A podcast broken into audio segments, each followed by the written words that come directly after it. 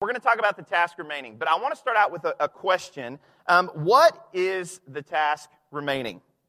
It would be, right, it would be hard to complete a task if we were unclear on what the task is.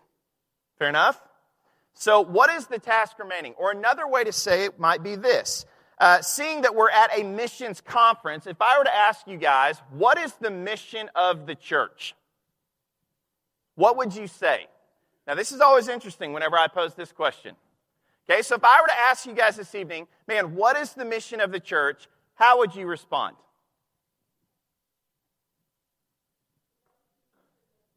Okay, to know Jesus and make him known. Thank you. Your name, ma'am? Wanda. Thank you, Wanda. Okay. Okay, make disciples of all nations. Your name? Thanks, Pete. Anybody else?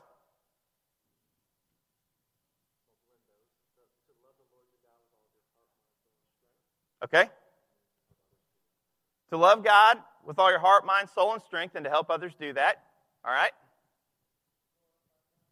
Glorify God. Send out harvesters. This is good stuff. Give me some more. What else do you think? Be a light to your community. Some of you are like, I don't know where he's going with this. I feel very nervous right now.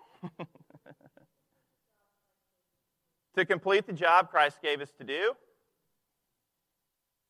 What is the mission of the church? Okay? What is the mission of the church? Glorify God. Some of you are like, that's all. Just say Jesus and I'm good, right? Just Jesus and I'm all right with that. I'm safe that way if I just say Jesus. That's what he wants. No. Yeah, okay, these are good. Any other thoughts on what is the mission of the church? Obedience. Equip the saints for the work of the ministry.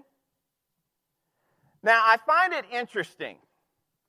That I ask a very simple question.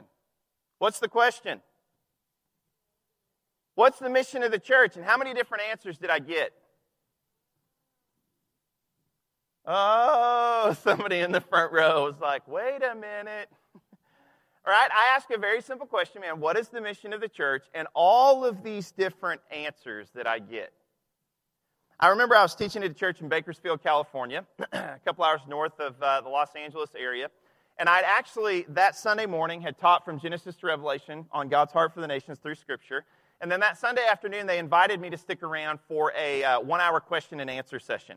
And so that Sunday evening from 5 to 6 p.m., they basically put me in the hot seat to have a Q&A, a one-hour question and answer session that actually turned into a two-hour question and answer session. And after I had walked from Genesis to Revelation and explained to them, man, here's God's heart for people from every tongue, tribe, people, nation, which you'll hear tomorrow morning, I said, what were your thoughts from what I shared this morning from God's Word? And I'll never forget, this guy in the back row raised his hand and he said, are you saying that we shouldn't reach out to widows and orphans? Now, what do you think he's asking me? And we're like, I don't know what he's asking you. What do you think he's asking me whenever he says that? I just presented from Genesis to Revelation, man, here's God's heart for the nations, like every tongue, tribe, people, nation. And this guy said, are you saying that we shouldn't be involved in ministering to widows and orphans? What's he asking me? Huh? Which is more important? Are you saying that God's heart for the nations is more important than ministering to widows and orphans? Now, what do you think I'm supposed to say? It's like I'm pinned against the wall, right? Like, you know. And so, man, you can tell that it immediately got hot real quick. And we began to open up this can of worms for the next 2 hours talking about, man, what is the mission of the church? It's a very simple question. What is the mission of the church? So let me ask it another way. Who defines the mission of the church? And this is the softball answer, by the way. Jesus, right. Okay, God defines the mission of the church. Where might we find his definition of mission? In the Bible. Yes, that's also right. Again, I promise you, I'm giving you easy ones. No trick questions here. Who defines the mission of the church, you guys? God, Jesus. Okay, where might we find that definition? In the Bible. And so how does the Bible define the mission of the church? There it is. Jesus' last sermon before he ascends to the Father. Jesus preached a lot of things before the crucifixion and the resurrection. Post-resurrection, Jesus has one sermon. Go and make disciples of all nations. Go into the whole world and preach the gospel to all creation. Forgiveness of sins will be preached in my name to all what, you guys? It's up there, by the way. All what? Nations.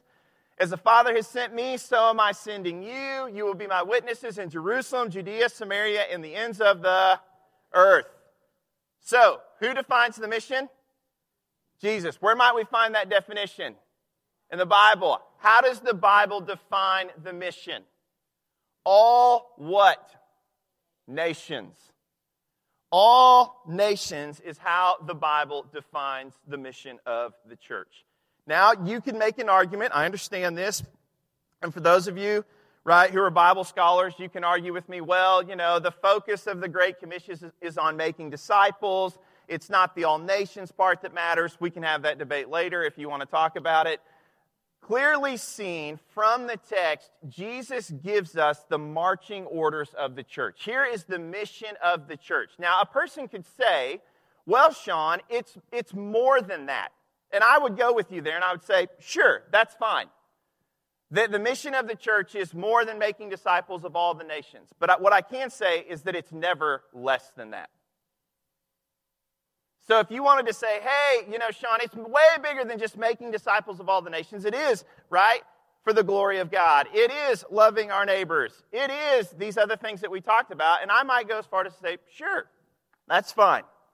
It could be more than that, but it is never less than all what? Nations. And the reality of it is, you guys, I think that a lot of times, there's a lot of things that we do in the name of missions that never materialize into making its way to the nations. Does that make sense? You guys with me? And I'm not being condemning, by the way. I'm just addressing what I see on a nationwide level. As my wife and I have spent nearly the last decade traveling this entire country, we haven't been in every church, but we've been in a lot of churches.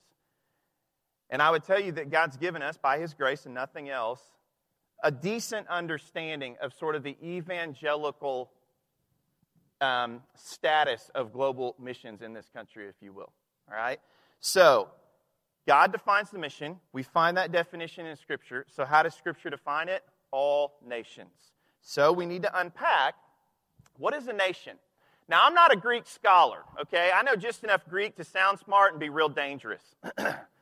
And to snow people over and make them think I'm smart. So I know just enough Greek to be dangerous. And if you take the passage in Matthew 28 that we typically call the Great Commission, and you take that word nations and you translate it back into Greek, which is what the New Testament was originally written in, that word nations actually translates into this word right here, ethnos. And depending on whether it's plural or singular, it might be ethne or pontata ethne. But for simplicity's sake, we're going to say ethnos. So whenever I say, man, go and make disciples of all ethnos. What does that sound? What English word does that sound like? Ethnicities, right? So all ethnicities. When Jesus said go and make disciples of all the nations, we didn't have lines on the map. Geopolitical nations, so to speak, did not exist. So Jesus couldn't mean go and make disciples of like all of Nigeria as a nation state, or all of Afghanistan, or all of China, so to speak. Because those lines wouldn't have been on the map when Jesus said those words. So when he says, go and make disciples of all ethnos, what we're talking about is a race, a tribe, specifically a non-Jewish one, a Gentile, a heathen, a nation, or a what, you guys? What's it say? A people group, okay? So let me illustrate for you what we're talking about. This right here is the country of Nigeria. Now, if we were to take, Ben, can I pick on you since we sat at the dinner table together for about, 2 minutes before I had to roll out? Okay, if we were to take Ben and we were to drop him into Nigeria, and let's say that Ben is an incredible evangelist, right? Wherever he shares his faith, the Holy Spirit is mercifully upon him, and people repent, they put their faith in Christ alone, and they give their lives to Christ, right? So, man, Ben has this gift of evangelism, or at least the favor of the Spirit as he preaches the gospel. Man, people come into the kingdom. Now, if I were to ask a question, we drop Ben into the country of Nigeria, and he's this incredible evangelist. Maybe he's the next Billy Graham. If I were to ask you the question, how long do you think it's going to take Ben to reach all of Nigeria? What do you think the answer to that question might be? Somebody said never. Who said never? Your name, ma'am? Lacey, thank you. Lacey says never. Why do you say that, Lacey? Okay, so it is the Holy Spirit's work. Oh, did you see that? She just slipped right out from her. Because it's the Holy Spirit's work. That's why I said the Holy Spirit's upon him, right? He's got the favor of the Lord with him. How long do you think it's going to take him? 32 days? Okay, good answer. I like where you landed there. Because it multiplies? All right. What's this in the front row? Whoa. Here's the answer. Never. But not because the Holy Spirit does the work. Okay? Here's why. This is what Nigeria really looks like. Okay, when we think of Nigeria, like I said earlier, we think of a nation state. However, Nigeria is not as simple as a nation state. Nigeria has multiple ethnic groups or people groups within that country. And so all of these different, I don't even know what you'd call them, blobs, if you will. All these different blobs represent a different what, you guys? Ethnic group or people group. Okay? And why am I telling you all this? Man, Jesus says, make disciples of all what? People groups. Okay? Jesus wants representatives in heaven with him from every people group. Now, tomorrow morning, I'm going to show you from Scripture that they're going to be there when we get to heaven. We're sort of in this... We're in this space of time right now where we're finishing the task that I'm talking about tonight. But what I'm saying is, man, this right here is what he means when he says, make disciples of all nations. There are over 450 ethnic groups just in the country of Nigeria alone. Now, how does this change things when we redefine mission as all ethnic groups? Why, how does that change things? How does this truth, how does this factual information change things?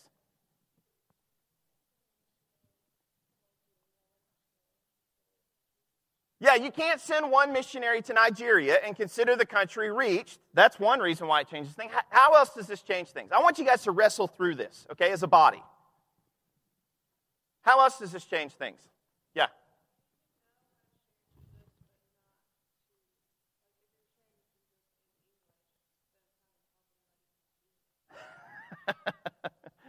Your name? Sam. Have you taken like a missions class, Sam? She says no. You can share Jesus in English with people, but if they don't, what, Sam? If they don't understand you, it makes no sense. How else does this change the way we define missions or mission, if you will? Yeah, one person cannot disciple all of those people groups. Right? Good. How else does this change the way that we define mission? Yeah.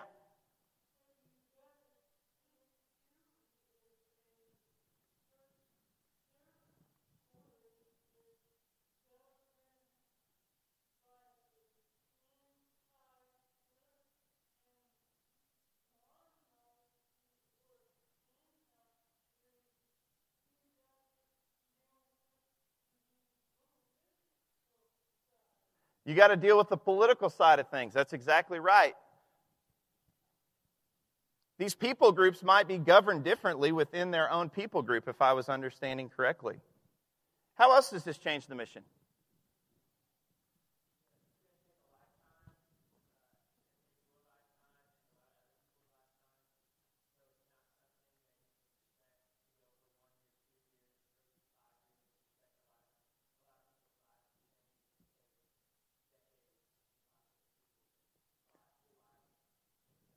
Yeah, your name? Joey. Hold that thought, Joey. We're going to come back around to that. The mission just got a lot what, you guys?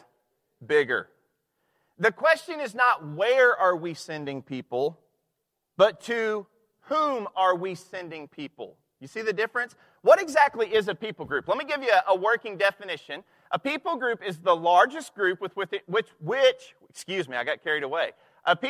is the largest group within which the gospel can spread without encountering obstacles of understanding or acceptance. Okay?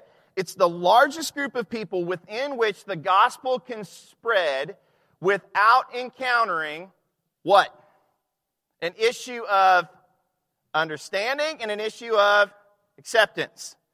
Now, there are lots of things that define a people group. So geography might define a people group. Socioeconomic status might define a people group. Religious barriers might define a people group. There are several things that define a people group.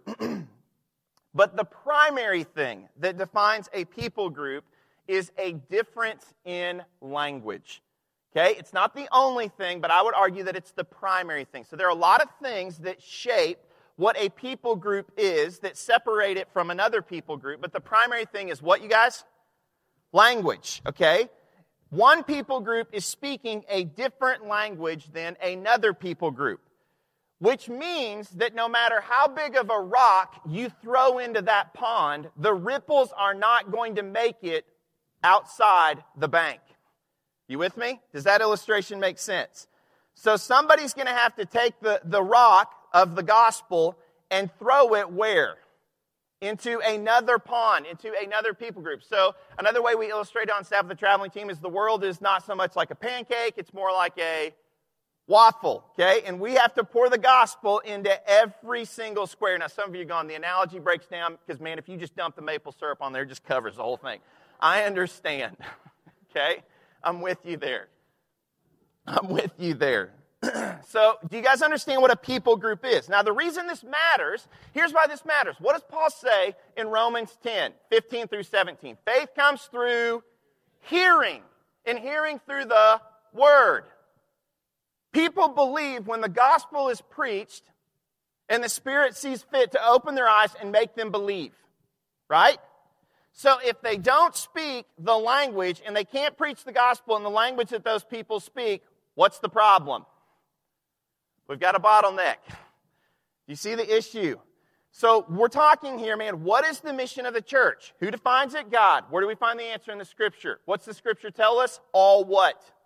Nations. And what is a nation? It's a people group. It's an ethnic group. It's an ethno-linguistic group. Primarily, it's going to be defined by a different language that's being spoken. So if the gospel is going to make it out of one ethnic group into another ethnic group, what is going to have to happen? Someone's going to have to preach, but if it's going to make it out of one ethnic group into another, what's going to have to happen? Someone's going to have to learn a new language and a new culture. That changes things. So if this is what a people group is defined by, let's talk about the status of people groups in the world. Again, tonight's kind of technical, okay? But this is very, very, very important as we talk about global missions. So just hang with me. If you're an engineer in the room, you're probably loving this. For some of the rest of you guys, you're going, man, get to the good stuff. This is the good stuff, okay? Roughly today, by our count, there are about 16,700 ethnic groups in the world. So we estimate that there's about 16,700 ethnic groups or people groups in the world today. There are people who go out there, anthropologists, both Christian and non, who discover these people groups and determine that they speak different languages and have different belief systems. And so we've come to the conclusion that there's about 16,700 ethnic groups in the world. Of those 16,700 people groups, roughly 7,050 of them are what we would consider to be unreached. Okay? So mathematicians in the room, what percentage is 7,050 out of 16,700? Almost half. Almost half of the people groups in the known world today are what we would consider to be unreached. Now let me define for you what I mean when I say the word unreached. Okay? Because this is important. The way that I'm defining unreached is not the way that your typical Christian in America defines the word unreached, and this matters. When I use the word unreached, what I mean is that they primarily, these people groups, have no access to the gospel. Right? So, let me ask you a question. Before you answer, think carefully. Are there unreached people in Cape Girardeau? Some people are saying no. Some people are saying yes. What makes them unreached? That they don't have what? Access to the gospel. Now, there could be, if you wanted to get real technical, there could be some unreached people in Cape who don't have access to the gospel. But for the most part, I would say that people in Cape are not unreached. Now, they might be unsaved, and they need the gospel preached to them, but for the most part, they speak what language? English, which means they can come here on Sunday morning and hear Eric preach, or somebody else preach, or Ben preach. They can come to a Bible study at somebody's house, and the gospel is presented in what language? English. They can go to Barnes & Noble, right? They don't even have to go to a Christian bookstore, and they can buy a Bible, and the Bible is in what language? English. So people in Cape, by my definition of the term, are not unreached. Again, they might be unsaved, but they're not unreached. When I'm talking about 7,050 unreached ethnic groups, what I mean is that these people could not say yes to Jesus even if they wanted to. It's not as though they're rejecting Jesus, because there's no Jesus to what? Reject. There's no Bible in their language where they can understand who He is and what He's done and how God has revealed Himself to us through the Scriptures and ultimately in the person and the work of Jesus. They wouldn't know even if they wanted to. They couldn't know. There's no one there who speaks their language well enough, who can tell them about who Christ is and what Christ has done. There's no church there that's viable enough and self-sustaining enough to be able to preach the gospel to them in a way that they can hear it, believe it, and understand it. You with me? So I'm talking about almost 50% of the world's ethnic groups that are cut off from the gospel. Again, it's not as though they're rejecting Jesus. There is no Jesus to reject. So, why do I mention all of this technical jargon? Why do I spend nearly 25 minutes, if you will, belating this particular issue? Well,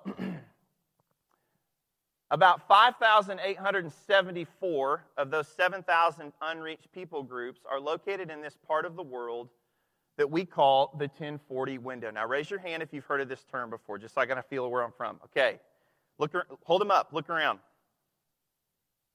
Consider yourself an anomaly. 50 to 75% of the Christians that I interact with across this country have never heard of the 1040 window. They're like, is that a tax form? I'm like, well, for some of you it might be. Okay. Kids, you'll get that later on. Some of you adults are like, we've got like 20 days. We need to hurry up. Okay?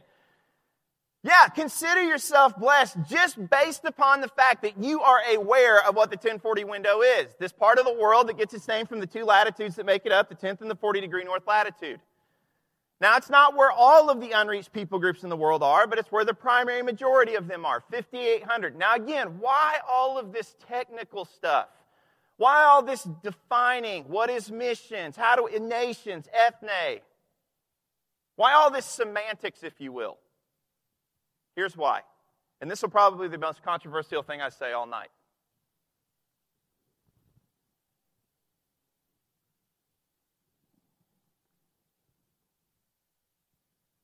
And I don't expect all of you to agree with me on this. Let's unpack this statement real quick before I move on any farther. What do I mean whenever I say, if missions is everything, missions is nothing? Again, some of you just went from like, well, he was okay, to now I don't like him. What do I mean whenever I say this? Eric, go ahead, bud.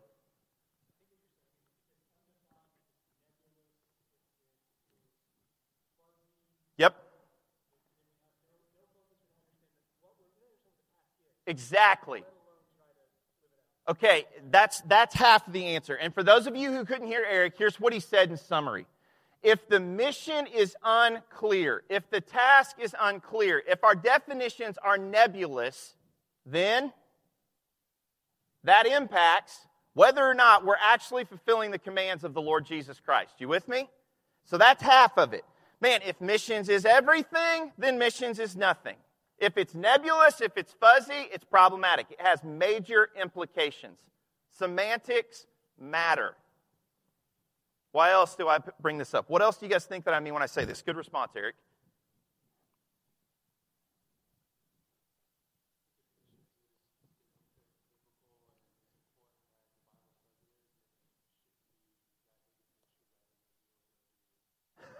If the Bible says that missions is such a big deal, then it shouldn't be such a big deal that we go do it. That's kind of what I heard you say. It should be normal. Yeah.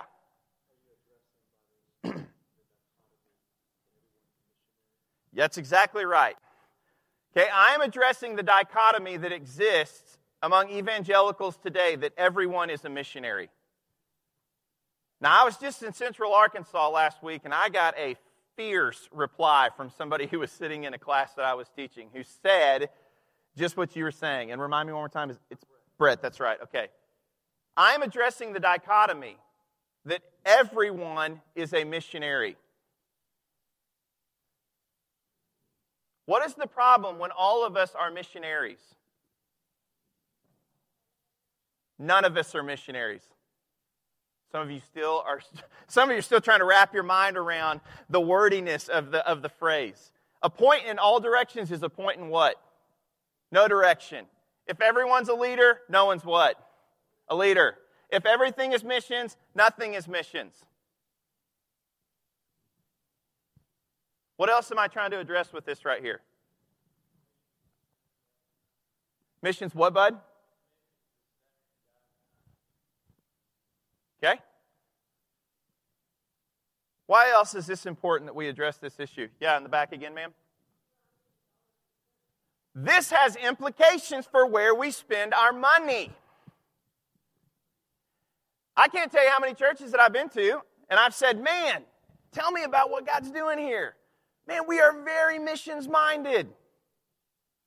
And I say to them in the most appropriate way possible, okay, would you guys be willing to talk about your budget with me? They're like, no, don't go publicizing it, everybody. I'm like, hey, don't worry. Let's talk about your budget. And they say, man, we're doing missions. And we start looking line item by line item by line item where their spending is going. And most of it stays right where? Right within our local church and right within our city and right within our state. But it's all what? It's all missions. Okay? Now again, I know some of you are like, man, he's stirring the pot. I know. If everything is missions, then nothing is missions. What else are the implications for this? This is good. You guys are thinking. If it's nebulous, it creates problems. It has impact on our spending. Okay, yes, sir.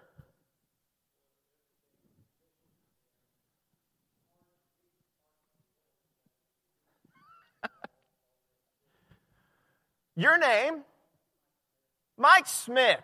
Can everybody hear what Mike Smith said? Mike, would you say it again and just give us all the amp you can give us? Okay? Yeah, I feel free if you want to stand up and preach. That'd be fine.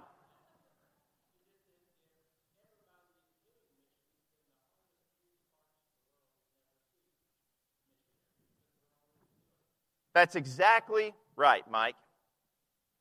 Man, if I'm a missionary right here to my lost neighbor, Tom and Sarah Sawyer, if I'm a missionary to them, why would I pack my family up and go to the ends of the earth? No need. I'm doing missions right here across the street. No. I'm just being a Christian. Okay? You see what I'm saying? Like, I'm just doing what Christians do, which is share their faith with their neighbor. Like, love your neighbor as yourself. I'm not being a missionary, so to speak. Now, again, I don't expect all of you to agree with me on this. My own senior pastor doesn't agree with me on this. My father-in-law, who's a pastor for 30 years and who lives in Kiev, Ukraine, as a seminary professor, does not agree with me on this. So some of you might walk out here and go, man, I just can't go there with Sean. But when you really start unpacking it, like Eric and Mike and some of the rest of you were saying, man, if everything is missions, And my wife is a missionary to our daughter. Well, she's a missionary to our daughter. No, she's just a Christian mother. And she's raising our daughter in the admonition of the Lord. Do you see what I'm saying? If she's just a missionary, why on earth would we go to these hard, unreached parts of the world? So if you want to call it something else, that's fine with me. Okay, we don't have to use the same language, but don't muddle it up into one great big melting pot and say, oh, we're all missionaries. I mean, back in January, I was preaching at a church in Shreveport. And I got up and I shared with them what I'm going to share with you guys tomorrow morning. And that evening, a guy got up and was like, man, we're all missionaries right here where we're at. And I just thought to myself, man, I love you, brother, but why would anybody leave if we're all missionaries? I would have no incentive to go to the hardest parts of the world and do the necessary work of church planting, learning a language, learning a culture, if I'm a missionary to my neighbor, Tom and Sarah Sawyer. You guys tracking with what I'm saying? Now, you guys get to go home tonight and wrestle with this stuff and the implications of this, but I want to take it all the way back to the very beginning. What is the task remaining?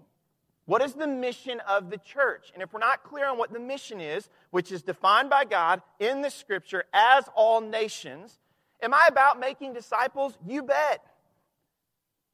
But oftentimes it never materializes itself into the what part? The nations part. And so then we say things like, well, we're all missionaries.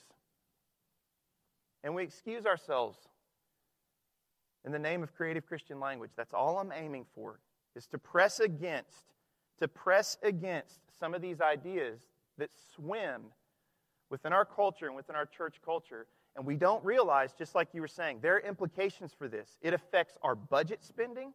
It affects people willing to make the decision to go to the hard parts of the world, learn a culture, learn a language, and all these other necessary things. Now, is that to say, hear me clearly, it will be inevitable that some of you will walk out of here tonight and you'll go, well, this is what I heard him say. Am I saying that people who are on staff, for example, with campus outreach are unnecessary? Is that what I'm saying? No, not at all. Am I saying that it is unnecessary that we reach out to our lost neighbors or that that's unimportant? No. Am I saying that the person who stays home and reaches out to their lost neighbor who speaks English and who can read an English Bible is any less of a Christian than somebody who packs up and goes overseas to unreached peoples like Mike said? Is that what I'm saying? No. But what I am saying is they're not the same thing. You with me? Hear me clearly. One is not necessarily more spiritual or like favored more in God's eyes. I'm simply saying, by definition of term, they are not the same thing. And when they become the same thing, it has huge implications to us finishing the task of making disciples of all ethne, knowing that 5,800 of them are in some of the hardest parts of the world to reach. They are unreached for a reason, because all the easy ones have been what? Reached. You with me? Okay, so if they don't believe in Jesus, then what do they believe in? So here's what we're going to do. I'm going to run you very quickly through a nice little acronym. Everybody hold up your thumb, okay? Everybody hold up your thumb. If you don't have one, your neighbor probably does. Look around. Check your neighbor. Does your neighbor have one? Your spouse, your husband, that kind of deal? Okay, hold up your thumb. If they don't believe in Jesus, then what do they believe in? They probably believe in one of these 5 things. Now, there are a lot more religions out there in the world than just these 5, but the 5 that we're going to talk about are the 5 primary non-Christian religions. So what are the 5 that are alongside of Christianity, the big ones, if you will, and they make up an acronym that spells the word thumb. And the T stands for what, you guys? What's it say? Tribal, okay? When we think of tribal people, for those of you who can see the screen, little fuzzy, but this is typically what we think of when we think of the tribal world, right? National Geographic, painted face, bone through the nose, gourds for clothing. You can figure that out later, okay? That's the kind of thing that literally we're talking about when we think of the tribal world. It's what often comes to mind. Now, what do tribal people believe? Well, they usually believe in what's called animism. And animism is a belief system that poses or posits that spirits basically reside in everything, whether it's an animate object or an inanimate object. Now, the great thing is you guys are sending some missionaries, the Schraders, to go to the tribal world. So I'm just giving you a thumbnail of what the tribal world looks like. If you want to know more, they spent the last 4 years training on, man, what does the tribal world believe? So they're probably even listening to me talk going, no, that's actually not what they believe, Sean. We need to correct you. But for the most part, they believe in animism, which means that spirits reside in all kinds of different things, whether it's an animate object or an inanimate object. And all of life is about appeasing these spirits. So you have to perform the right ritual in order to satisfy these angered spirits. So you don't know if a spirit's in a person. You don't know if it's in a rock. So try to put yourself in the shoes of a tribal person for like 20 seconds. Spirits live in everything, and you don't want to do anything to upset the spirits. So what would it be like to be a tribal person? You would live how? Constant fear. All the time. You have no idea if you've angered the spirit from a neighboring tribe, if you've angered the rain spirit, which means you didn't get water, which means your crops don't grow, which means that your people starve. And maybe that's your fault, maybe that's your spouse's fault, maybe that's somebody in your own tribe's fault or a neighboring tribe's fault. You live in constant fear. Now, I recognize and realize that you're probably not going to see a tribal person walking down the streets in Cape Girardeau. Some of you are like, he hadn't been here long, just stick around. Maybe there are people like that walking around here. There certainly are in Fayetteville, where I'm from. So you're not going to see a tribal person who's probably going to be walking down the street in Cape. So why does it matter? Because the question that we're asking is, what is the task remaining, right? Why does it matter to you guys? Why does it matter to me? Why does it matter how I raise my kids, how I spend my money, what I do with my time? Why does all this matter with regards to the tribal world? Here's why. There's about 300 million tribal people in the world. Again, I'll need to draw on my mathematicians. So we're talking about 300 million tribal people in the entire world in a population of about 7 billion. What's that percentage? Well, I'll tell you, it's about 3 to 5%. Some of you guys were slow. I was looking for my mathematicians to work a little faster. So the tribal world, get this, you guys, makes up only 3 to 5% of the world's population. However, out of the 6,913 languages in the world, 5,100 of them are spoken by tribal people. Which means that 3 to 5% of the world's population makes up 71 to 75% of the world's what? Languages. And what defines a people group primarily? That they speak a different what, you guys? Language. So it's not about how many people there are within that group or that ethnic group, but do they speak a different language? So 3 to 5% of the world's population is speaking 71% of the world's languages.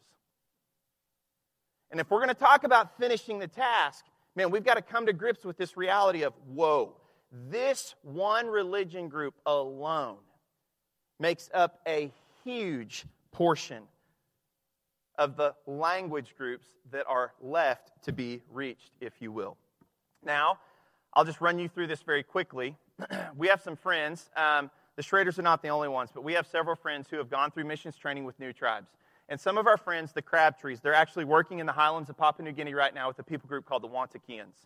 And I remember before the Crabtrees launched to go overseas, Jack and his wife were raising support. I'll never forget this story. And I asked Jack, I said, Jack, man, tell me how support raising's going as you guys are getting ready to launch for the ends of the earth, and you're going to go to Papua New Guinea. And I said, I was excited for him.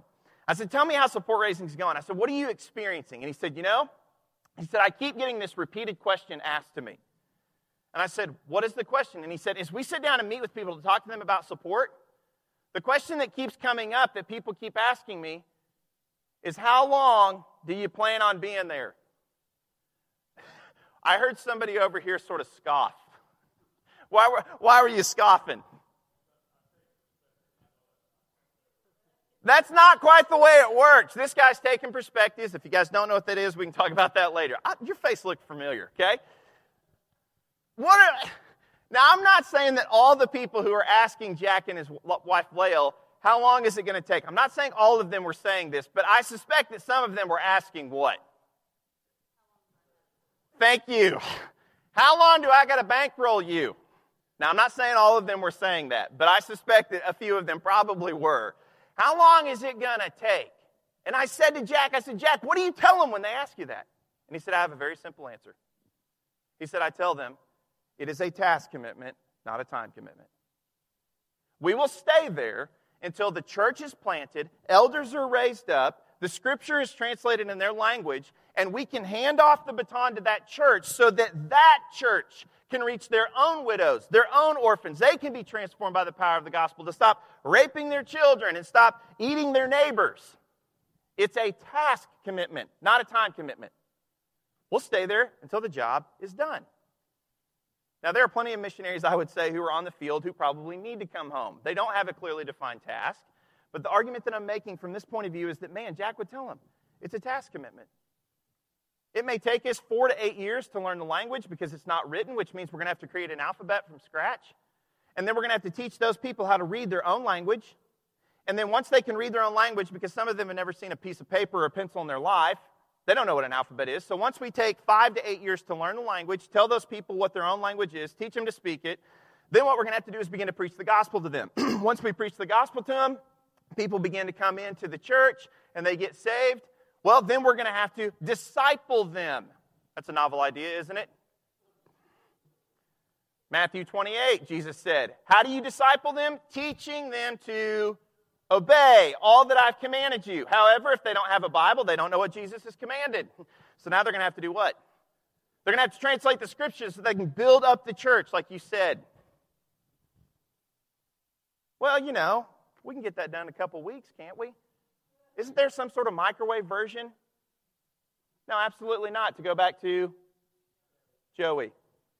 How long is it going to take, Joey? A lifetime. T stands for tribal people. H, what do you guys think that stands for? Hindus, that's right. H stands for Hindus. Largest Hindu populated country in the world is India, with about 1 billion Hindus living there. India is a polytheistic, and Hinduism, so to speak, is a polytheistic religion, which means many gods. They worship many gods. We estimate that there are probably upwards of 330 million Hindu gods. That's more gods in Hinduism than there are people in America. So whatever, you know, whatever god you want, whatever god you might need to create, game on. There are gods for all kinds of different things. There are gods for strength. There are gods for money. There are gods for illnesses and sicknesses. I remember whenever I was in India on a short-term trip myself there, I remember I was with a Hindu friend of mine, and we walked into a Hindu temple. And this right here was what was in the temple. And these Hindus were coming in, and they were dipping their hands in the water basin on top, and they were taking the water from the basin, and then they were touching the stone that is underneath that pot there.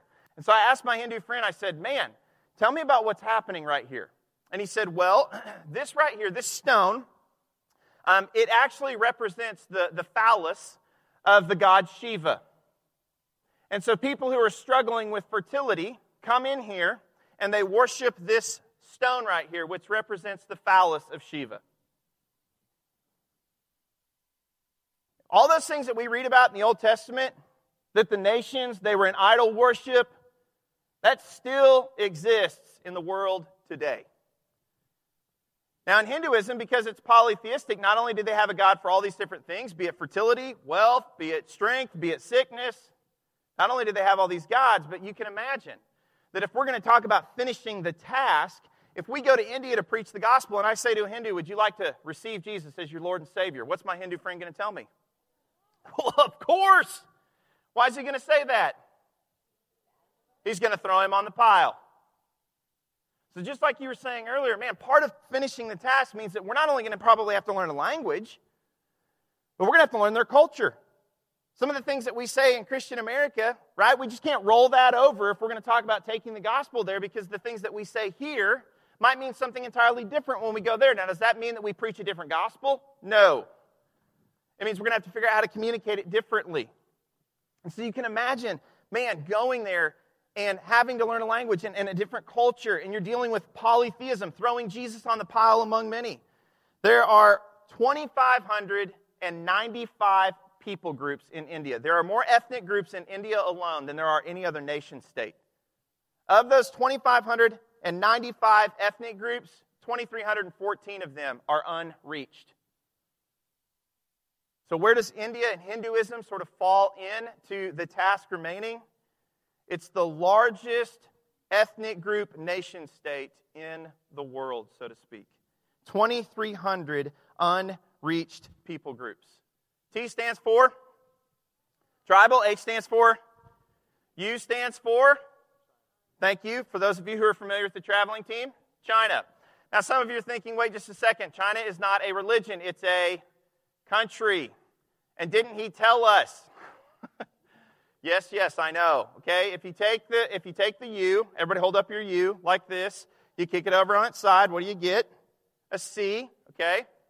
We couldn't use the acronym THUCM because it was like really close, and so we needed to be careful with our language there. And so we had to take a different letter.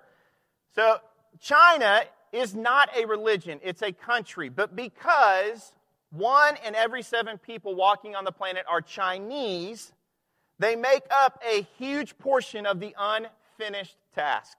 That's why we lump them in with these other 4 major non-Christian world religions. So China is atheist communist. If you were to ask a Chinese person, what do they believe in China? They will typically tell you 3 things.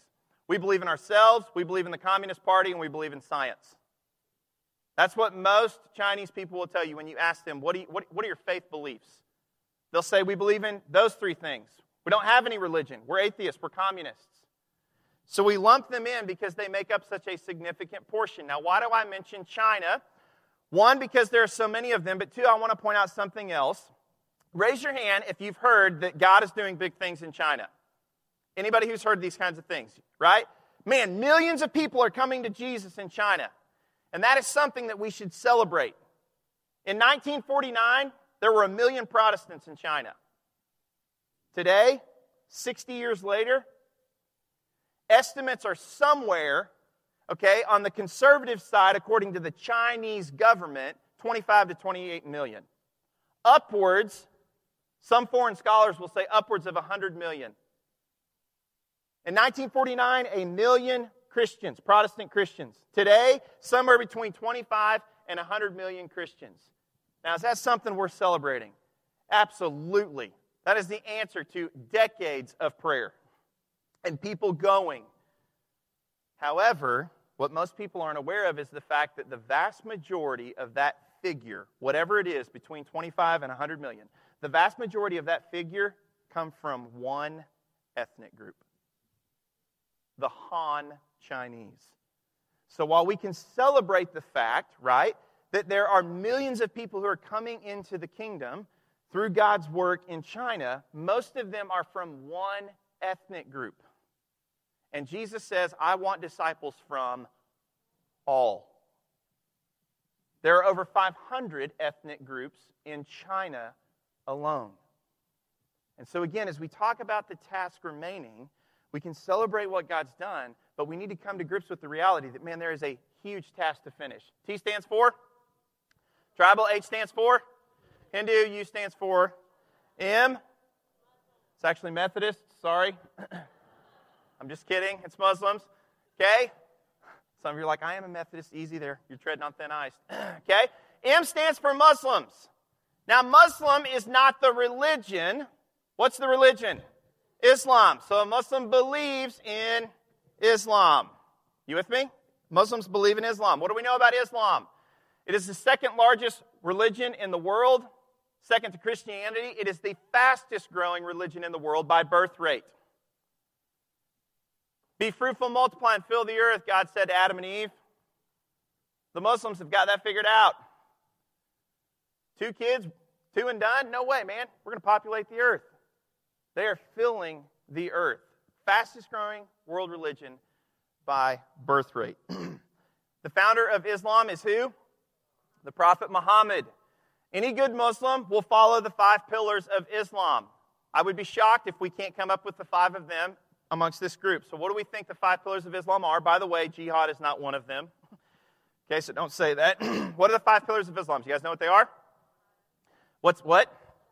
Okay, shahada, which that's a $10 word. What's that mean?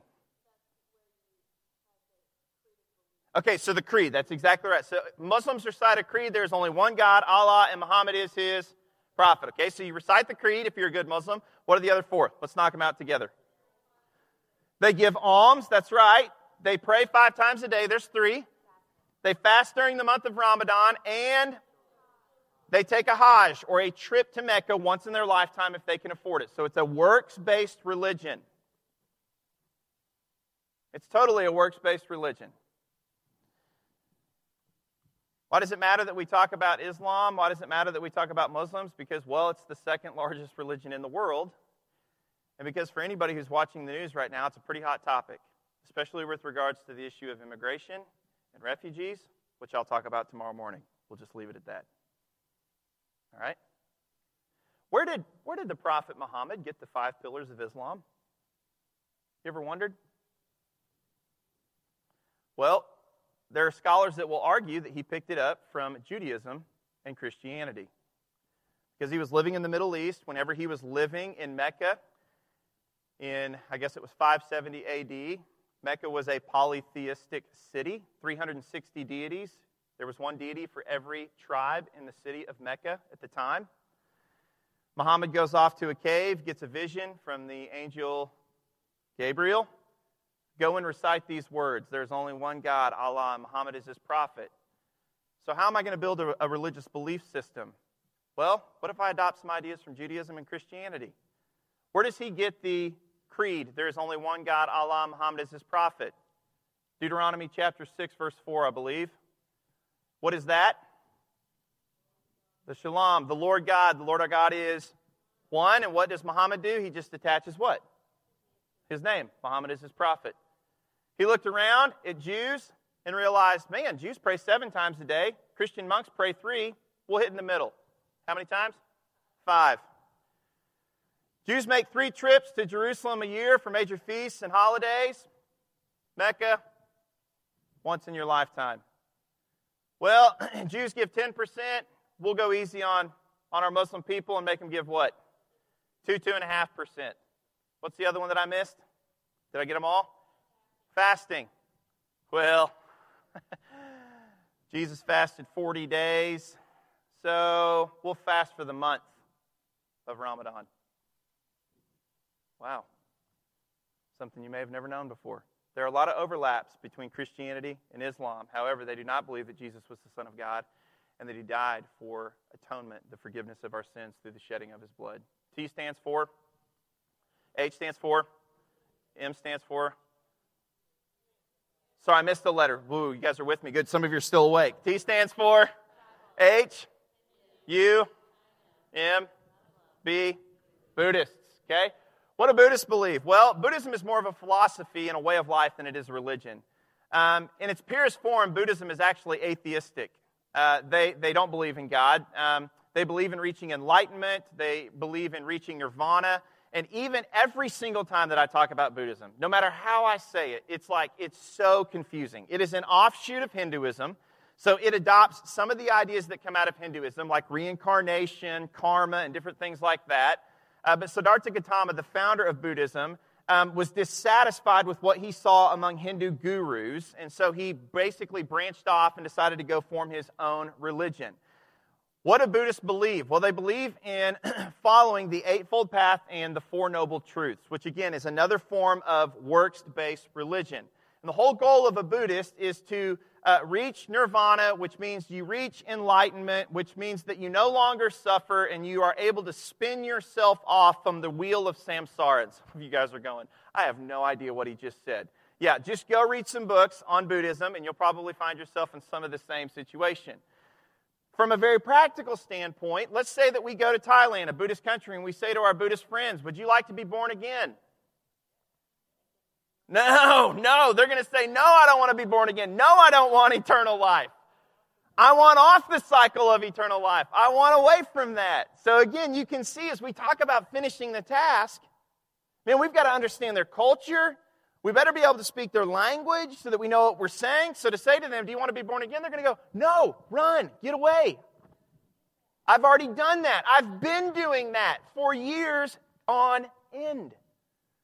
So if they don't believe in Jesus, chances are they probably believe in one of these five things: tribal, Hindu, China, Muslim, or Buddhists. Okay? Each one of these little green dots, which I know you can't see, those are green dots up there, represent 50,000 Muslims. Each one of those orange dots represents 50,000 Buddhists, and each one of those, 50,000 yellow dots, if you will, represent 50,000 Hindus. So 50,000, right? Each dot represents 50,000 people. You can see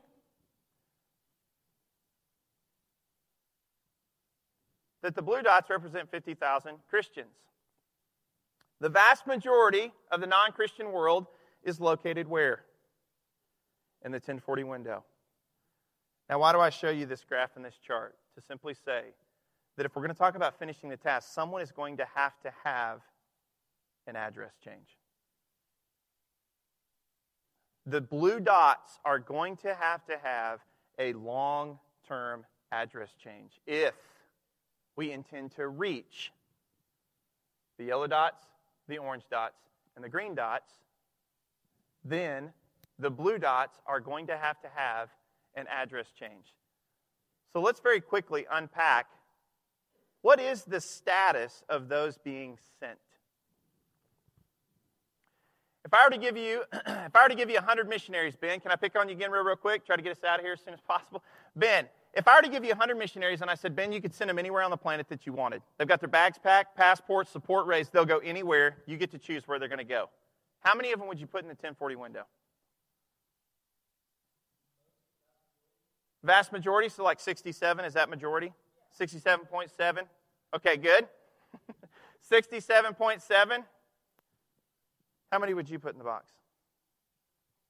All of them? She's like, I know I'm about to get bait and switched. I can just feel it.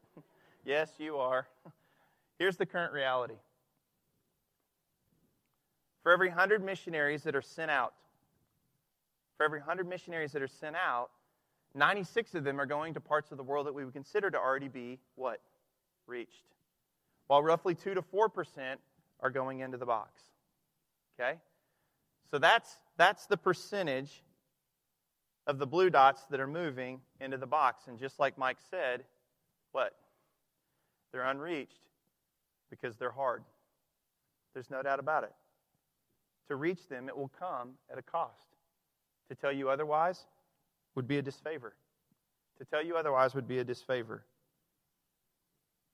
A lot of times I think we say as Christians, oh, the world is so resistant to the gospel.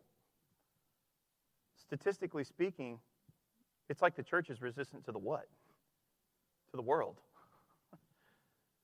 Oh, Christians are so, the world is so resistant to Jesus. Well, Jesus was clear, yes, they're going to reject you like they rejected me. So from a theological, biblical standpoint, yeah. But from a statistical standpoint, it's not so much that the world's resistant to the gospel and the church. It's that the church seems to be resistant to the what? Now, I don't share this with you to make you feel guilty, because guilt's got a shelf life of about 48 hours, and then it burns out. But I just want you to wake up to the reality of what the situation is, what the status of the task remaining is, and what our current sending force is. However, here's the good news. There are about 550 evangelical churches for every one unreached people group. Now, some of you aren't sure whether you're encouraged by that or depressed by that, okay? There's about 550 evangelical churches for every one unreached people group. So what does this tell us? What does this statistic tell us, you guys? What? They should be reached by now. What else does it tell us? We've got the resources, right? The resources are there. It's not a manpower issue. The manpower is there.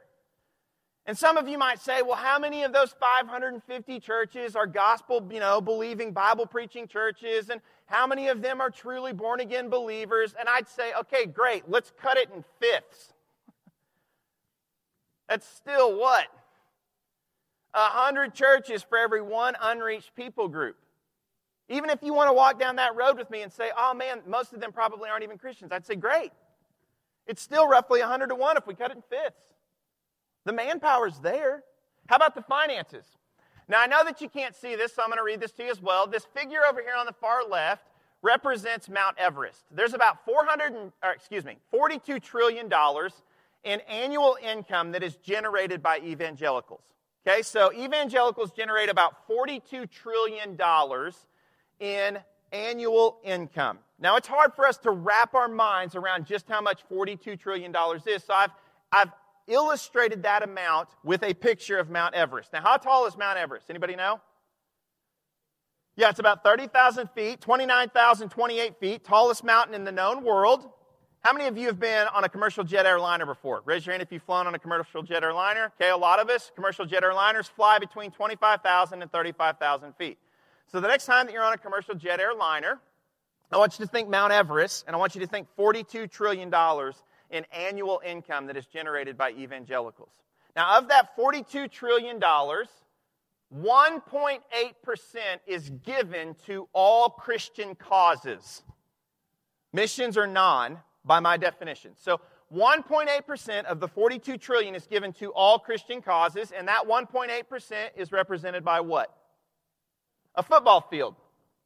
Of the 1.8% that's given to all Christian causes, 5% of the 1.8% is given to foreign missions. 1% of the 5% of the 1.8% is given to unreached people groups. And that is represented by what, you guys? A golf ball. The next time that you climb onto a commercial jet airliner, which I do a lot, I regularly look out the window and try to imagine seeing a what? A golf ball. Now, again, I want to be very careful with this as I bring us to a close. Do I share this with you to make you feel guilty? No. Some of you are very generous. You guys are sending people and giving in this church currently, but I want to take us all the way back to the beginning. What is the task remaining? And as we define what is the task remaining, what is the mission of the church, this has implications for how we spend our what? Our money. Some of you might ask me, Sean, how does this reflect your personal budget? I'd be glad to talk to you about that in a one-on-one setting if you want to know.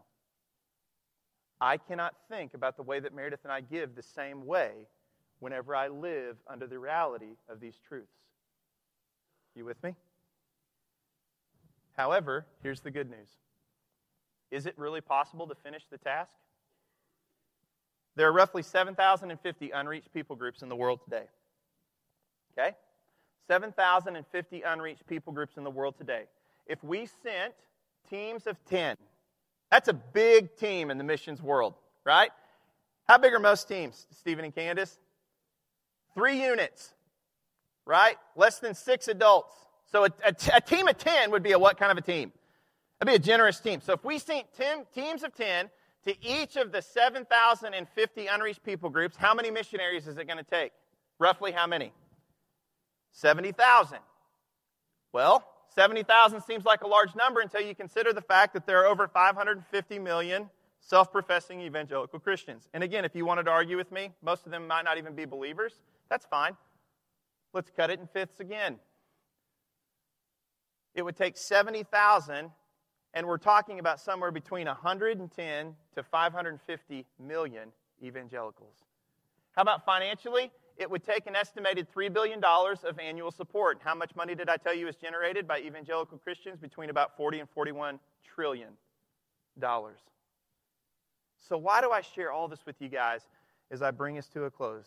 As we talk about what is the task remaining, and as you guys begin to evaluate both personally as believers and as a corporate body of believers, man, what might God want to continue to do in and through us here at Cape Bible? Is finishing the task, so to speak, is it possible? Yes. And so we can at least end this evening with the hope that the manpower and the money is there. But how it gets allocated and where it gets sent, in large part, is going to be surrounded by how we define, man, what is the task of the church? Now, I'm not saying that we need to jump over our neighbors on our way to the nations. Do you hear me? I'm not saying that we jump over our neighbors on our way to the nations, but reaching our neighbors alone Hear me. Reaching our neighbors alone in the name of missions will never complete the task remaining. Do you hear me say that? We're not jumping over our neighbors on our way to the nations, but reaching our neighbors alone in the name of missions is not going to be sufficient to finish the task.